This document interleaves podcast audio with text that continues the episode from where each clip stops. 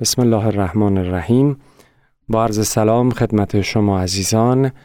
در این قسمت یک کتاب رو براتون انتخاب کردم با عنوان راز زندگی در ادبیات داستانی جهان. بررسی و معرفی داستانها و داستانسرایان مشهور و مهم ایران و جهان. این کتاب در سه جلد هستش. در جلد اول به ادبیات داستانی حوزه ایران پرداخته.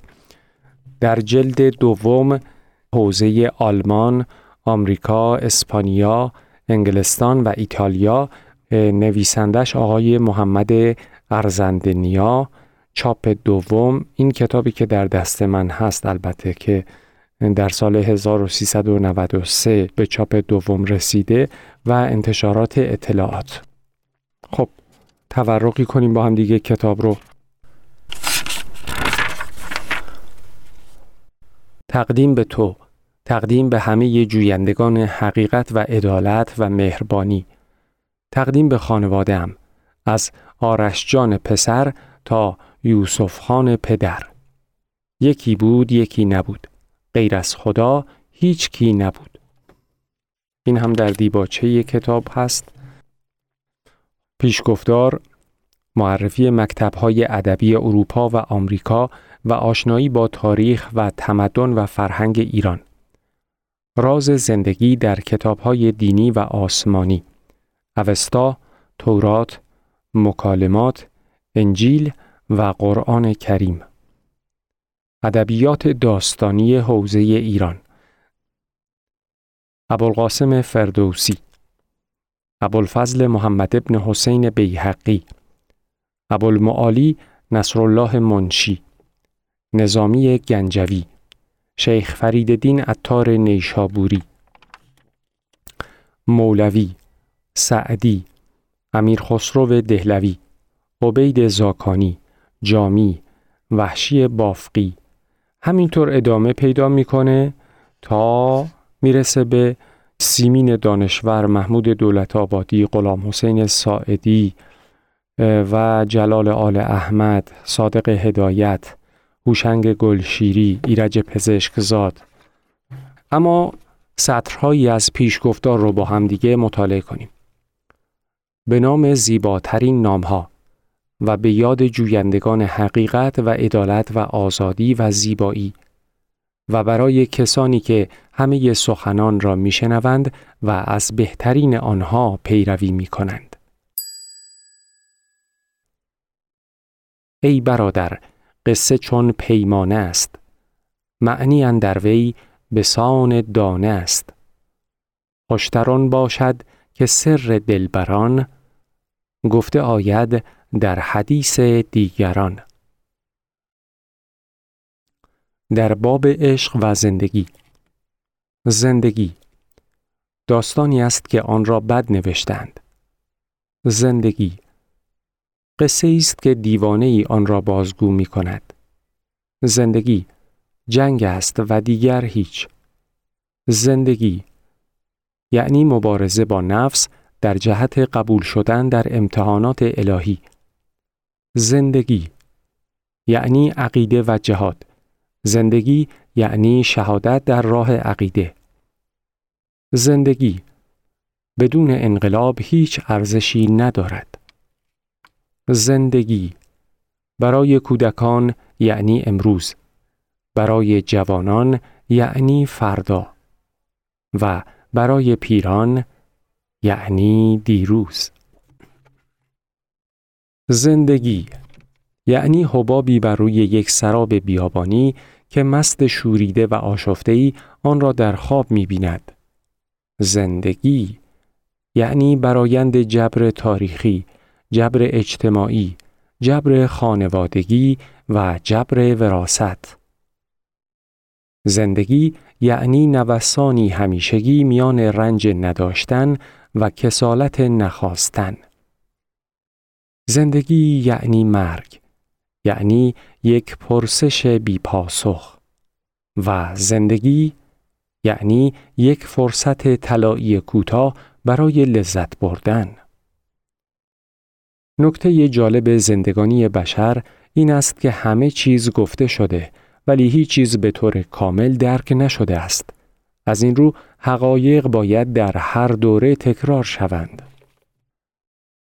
کریشنا مورتی می نویسد وظیفه ما این است که اتاق را خلوت و پاکیزه نگه داریم و پنجره را بگشاییم. اینکه آیا میهمانی خواهد آمد یا نه دیگر در اختیار ما نیست.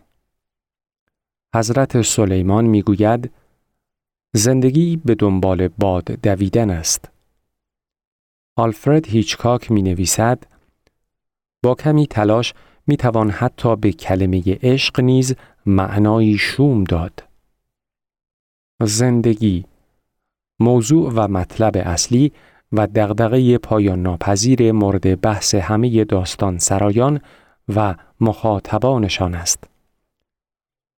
وقتی خدا در میان مخلوقاتش عمر تقسیم می کرد، خر پیش آمد. خدا پرسید چقدر عمر می خواهی؟ سی سال کافیه؟ خر نالید و گفت پروردگارا سی سال خر حمالی؟ نه خیلی زیاده. دوازده سال بسه. خدا دوازده سال عمر به او داد. نوبت به سگ رسید. خدا پرسید تو چقدر عمر می‌خواهی؟ سی سال کافیه؟ سگ پارس کرد و گفت سی سال سی سال نگهبانی پروردگارا؟ نه خیلی زیاده ده سال بسه خدا ده سال عمر به او داد میمون از راه رسید خدا پرسید تو چقدر عمر می‌خواهی؟ سی سال؟ میمون پشتکی زد و گفت سی سال دلغکی پروردگارا؟ نه خیلی زیاده هشت سال بسه دست آخر نوبت به انسان رسید خدا پرسید خب اشرف مخلوقات من تو چقدر عمر می‌خواهی؟ سی سال کافیه؟ انسان گفت فقط سی سال؟ سی سال به کجای من می‌رسد پروردگارا؟ تازه مزه زندگی رو فهمیدم. خدا گفت بسیار خوب. هجده سال از باقی عمر خره رو میدم به تو. انسان گفت کمه پروردگارا خیلی کمه. خدا گفت 20 سال عمر سگه رو هم بهت میدم.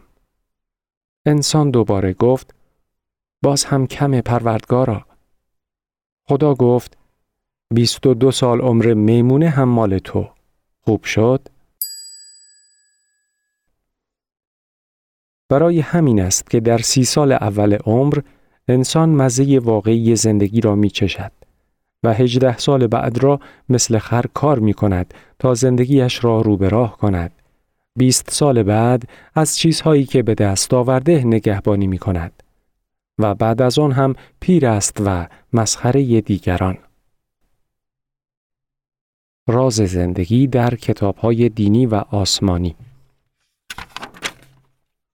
اوستا اشور زرتشت. دفتر یکم گاساها. هات 28 بند دو.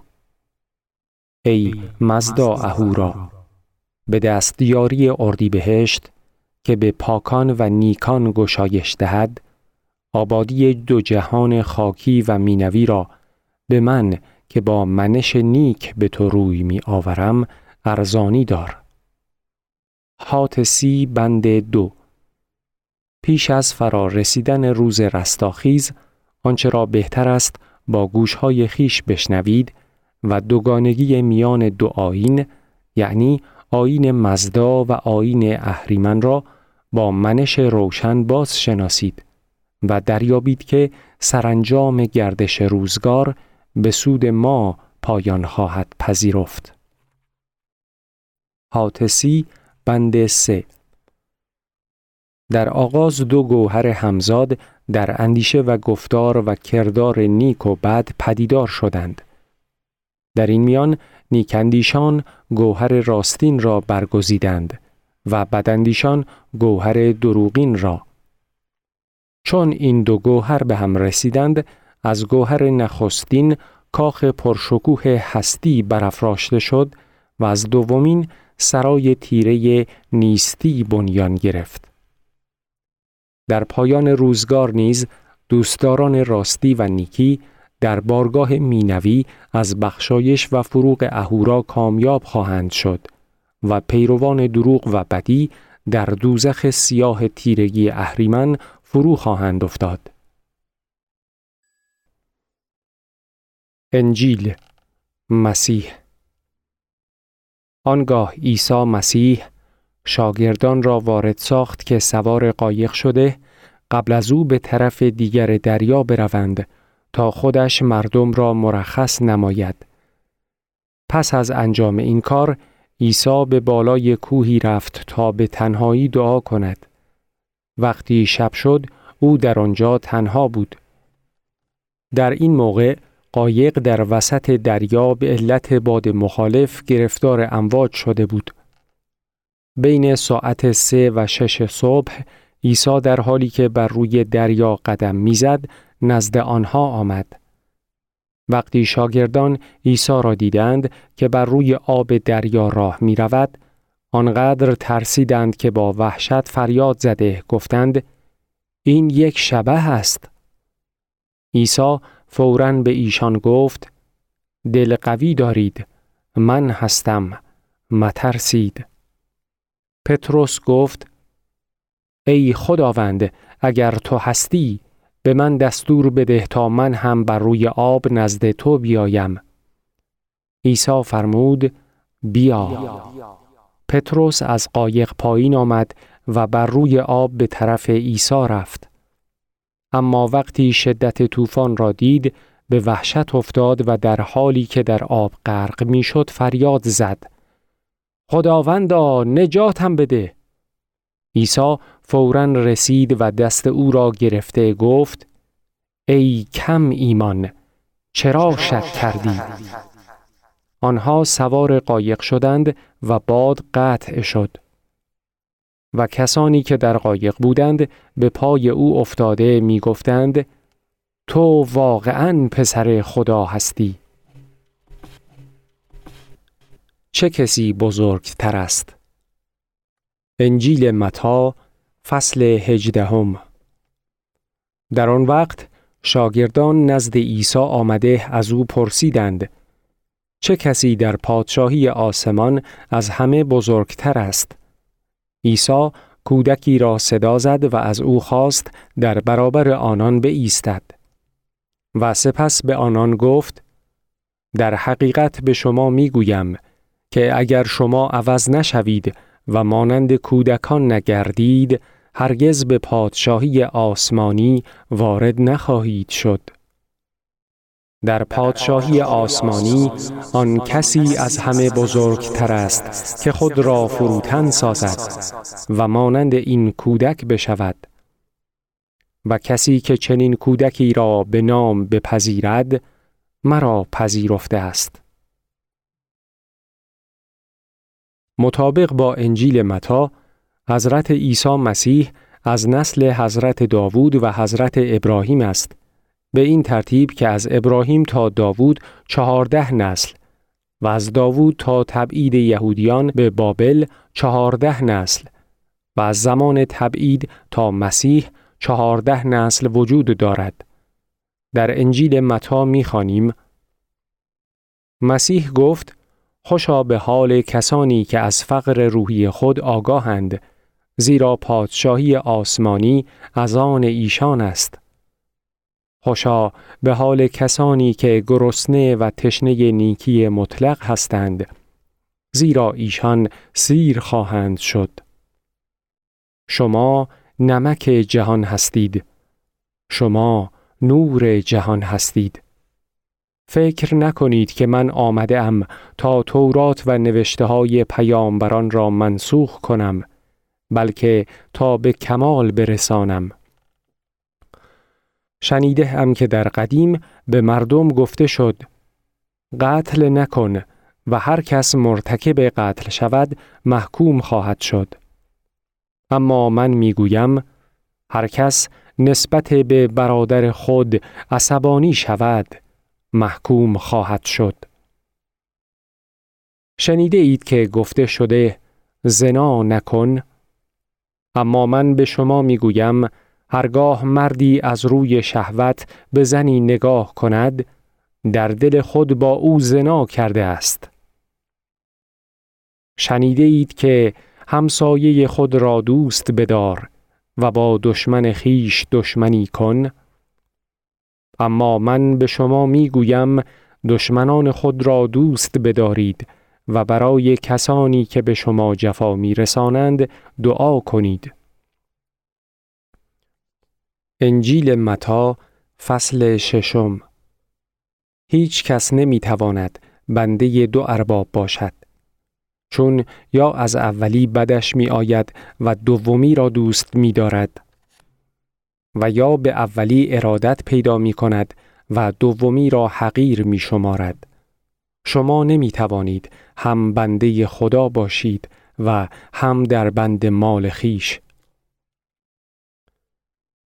انجیل متا فصل هفتم درباره دیگران قضاوت نکنید تا مورد قضاوت قرار نگیرید. همانطور که شما دیگران را محکوم می کنید، خودتان نیز محکوم خواهید شد. با هر پیمانه ای که به دیگران بدهید، با همان پیمانه عوض خواهید گرفت. انجیل متا فصل دهم خوب توجه کنید. من شما را مانند گوسفندان به میان گرگ ها می فرستم. شما باید مانند مار هوشیار و مانند کبوتر بی آزار باشید. هر که صلیب خود را بر ندارد و به دنبال من نیاید لایق من نیست.